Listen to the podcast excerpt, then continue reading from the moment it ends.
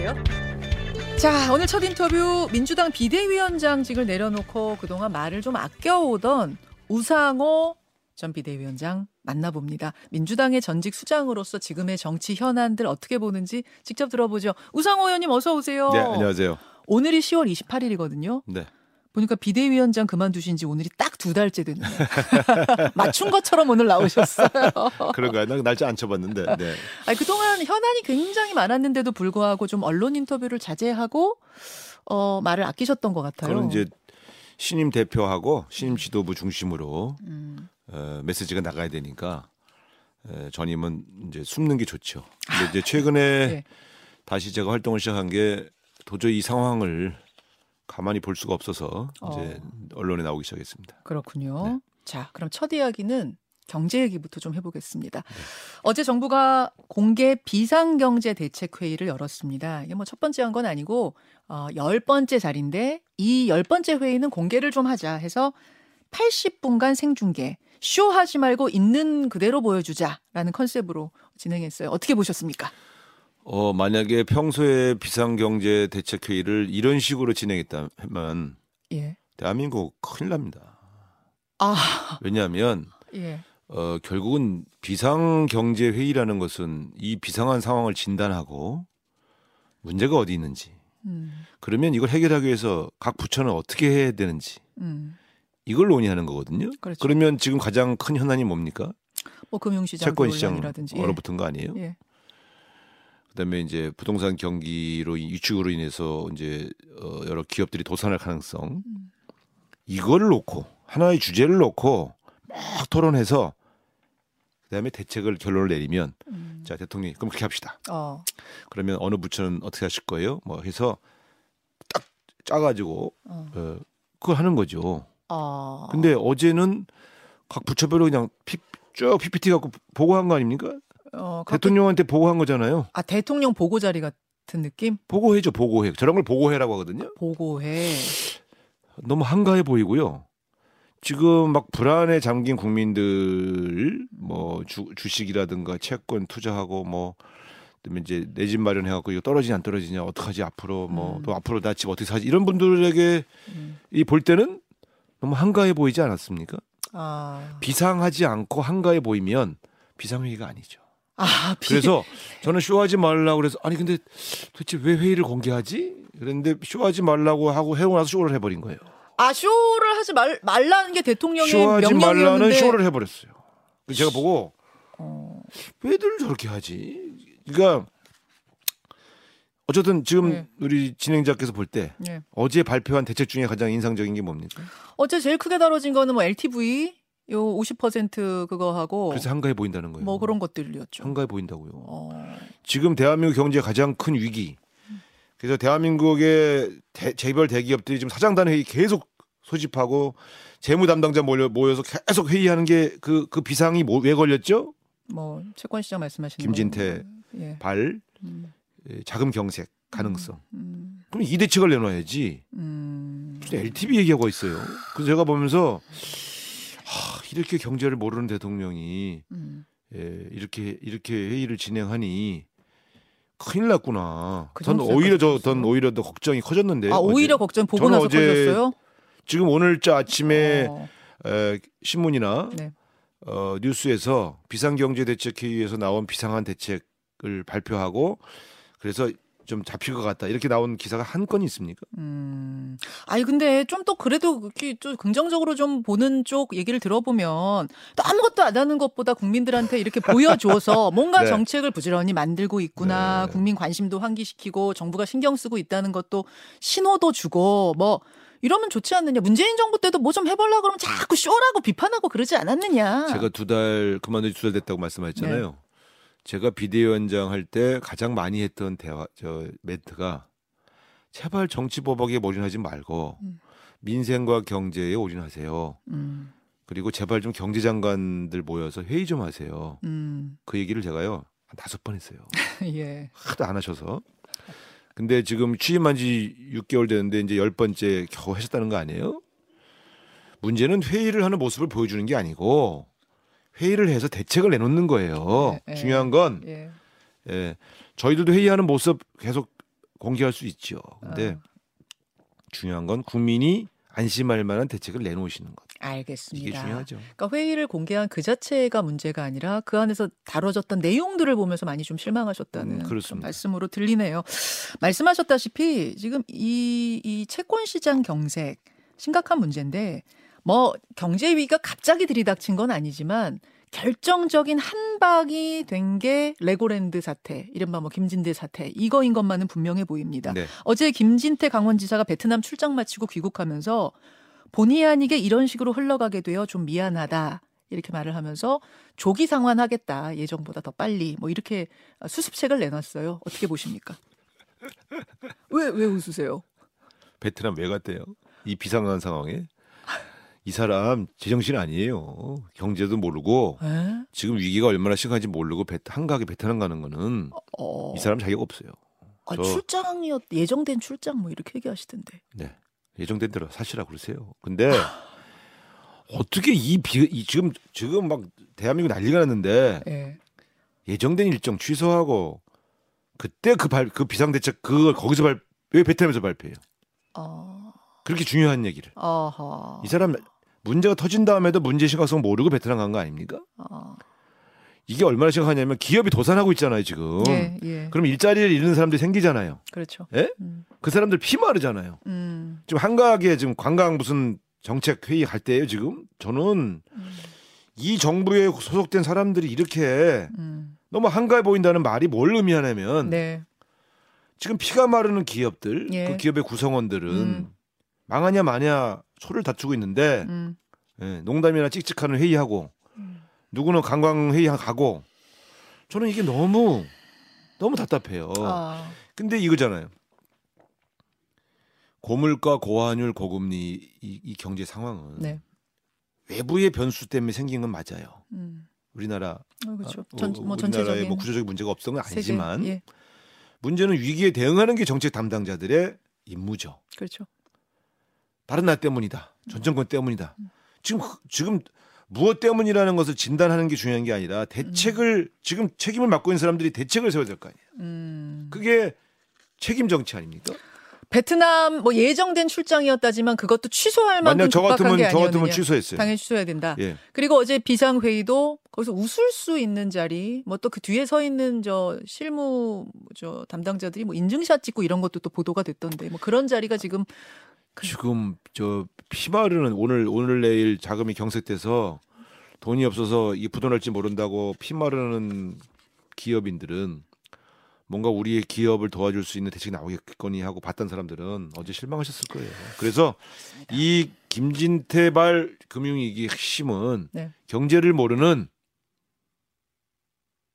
그런 사람이 책임을 맡으니까 결국은 왜 이런 문제가 생기는지도 모르고 그렇게 바- 그렇게 그다음에 그, 그렇게 나서 그래서 그다음 대책도 잘 못 세우고 음, 큰일 났구나 하는 문제를 지적하는 것이죠. 그렇게 보셨다는 네. 우상호 네, 의원. 그렇습니다. 자, 김용 부원장 수사 이슈로 좀 넘어가 보겠습니다. 구속된 김용 부원장 여전히 진술 거부하고 있답니다. 아, 지금 돌아가는 이 상황은 어떻게 보고 계세요? 어, 저는 검찰의 이 수사 방식이 과거에도 문제된 적이 좀 있습니다만 이 최근에는 정말 저- 전례를 볼 수 없는 희한한 수사들이 많이 바- 진행되고 있는데요. 어, 유동규 씨가 피의자인데 예.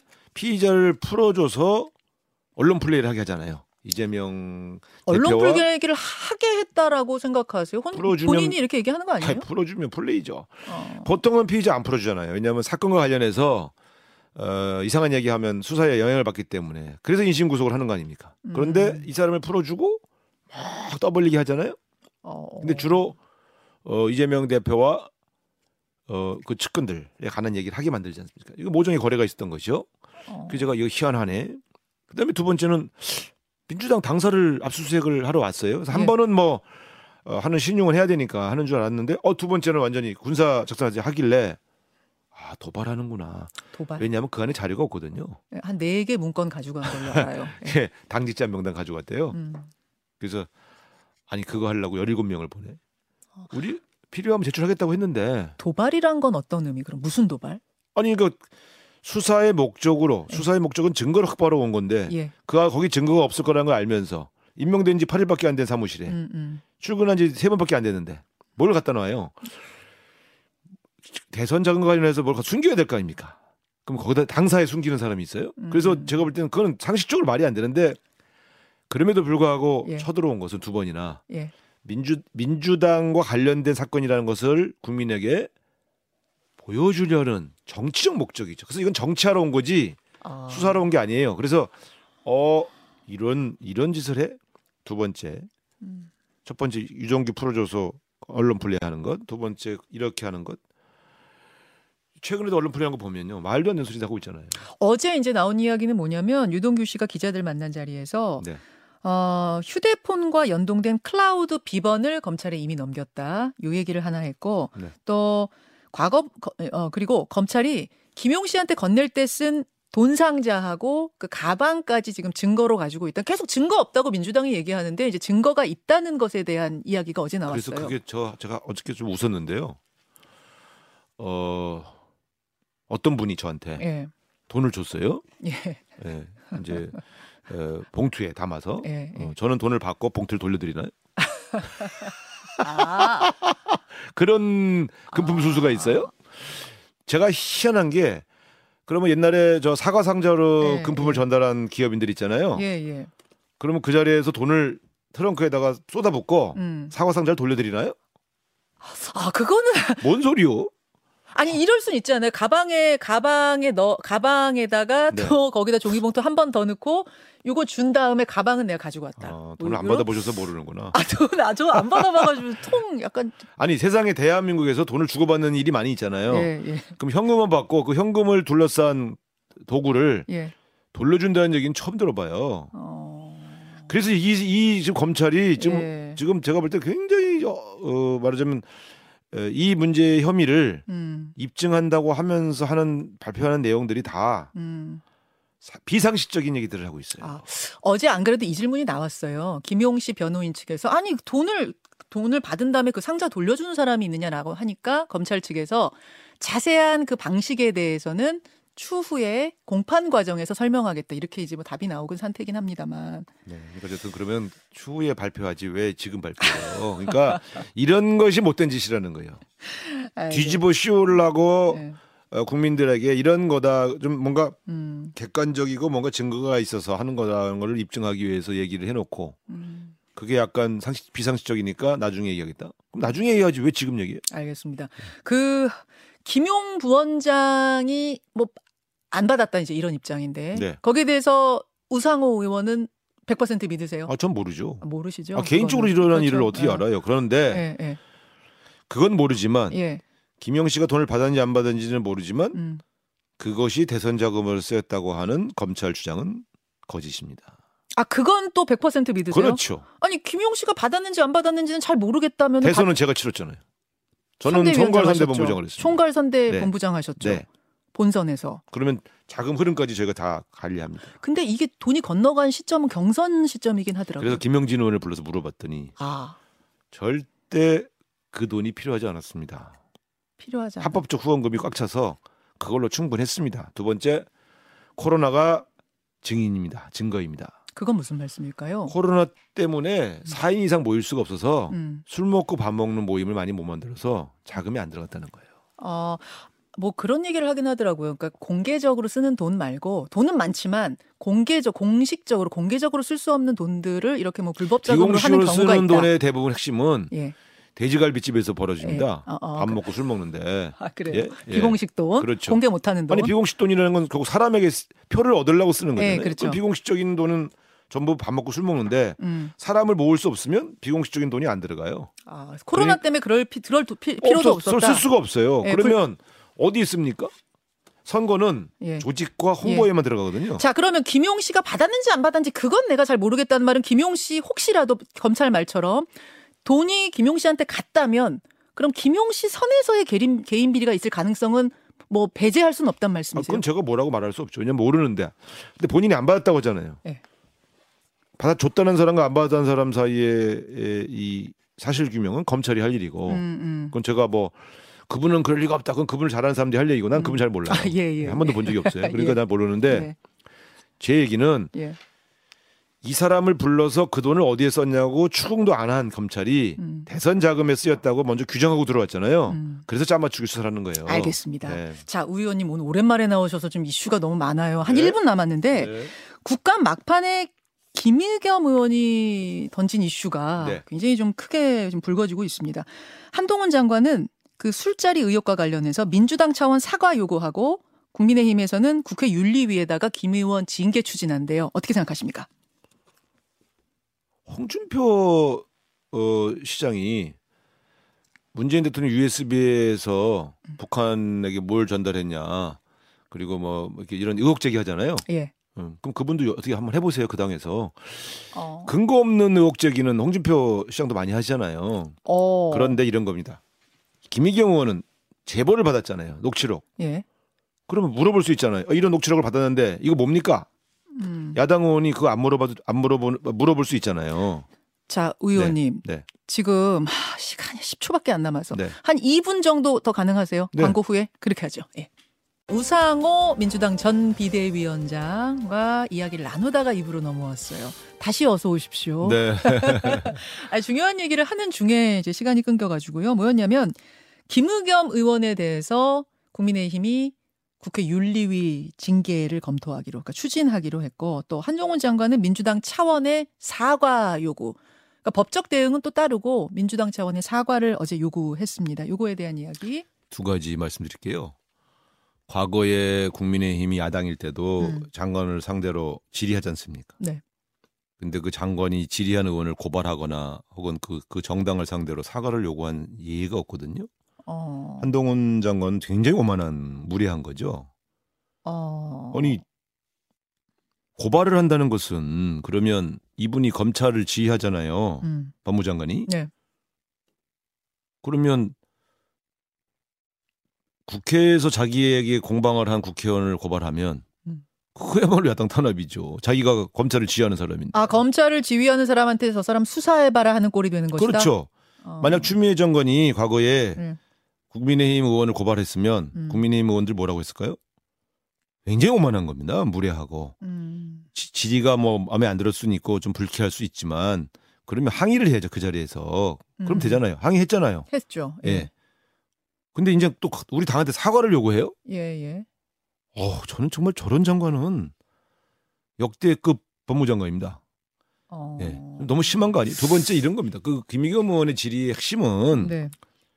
대통령 지금 윤석열 대통령이 워낙 술을 좋아하셔가지고 대통령 된 다음에도 밤늦게까지 술자리를 한다는 제보가 하도 많이 들어와요. 아 민주당으로요? 네.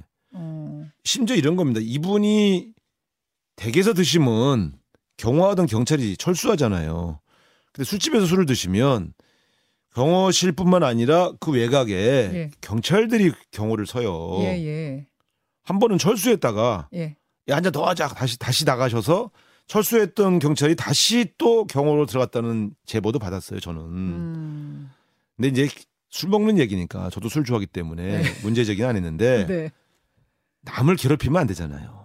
아. 그래서 저는 또 그것 때문에 다음 일정이 매우 취소된 적도 있고 그래서 과음 좀 하지 마시라는 정도의 음. 술 먹느라고 국정을 돌보지 못하면 안 되잖아요. 음. 술 드시는 건 좋, 좋은데 민심도 듣고 가까운 사람한테 네, 예. 스트레스도 푸는 거는 대통령이도 인간이니까. 음.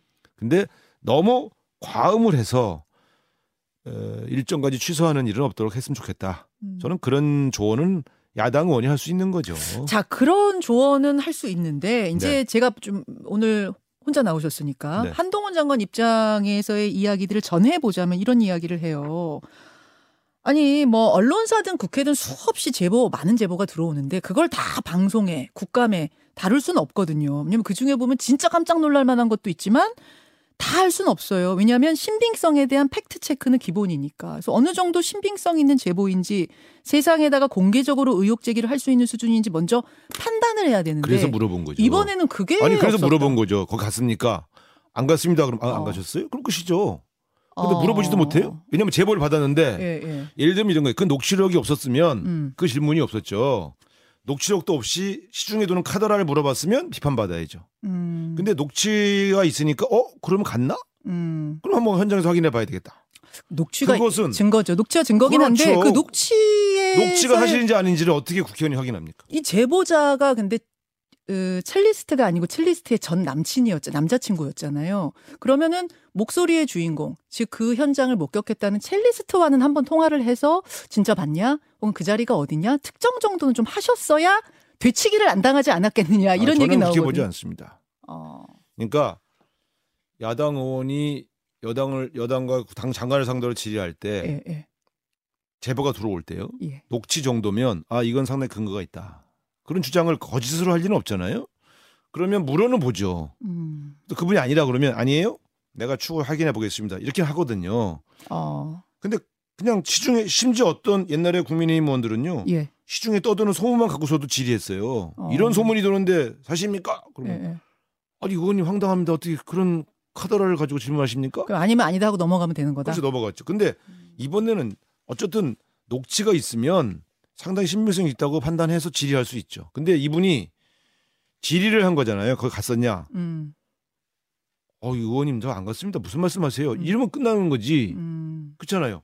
거짓말을 했다 이렇게 하- 아니 이 양반이 무슨 그 뭐 근거 없이 질문한 게 아닌데 그 저는 그런 측면에서 보면 그럼 앞으로 야당 의원들은 명확하게 사실이 확인된 거 아니면 질의를 못 하겠네요. 알겠습니다. 어, 아니 이 김의겸 의원 건에 대해서는 사실은 민주당 의원들 사이에서도 입장이 좀 갈리던데 저는 우 의원님은 어떤 쪽 입장이신가 궁금했는데 할 수 있는 정도 수 수준이었다라는. 판단. 네. 알겠습니다. 여기까지 오늘 말씀 듣고요. 이제는 이제 입 열기 시작하셨으니까 인터뷰 자주 모시겠습니다. 고맙습니다. 네, 감사합니다. 민주당 우상호 의원이었습니다.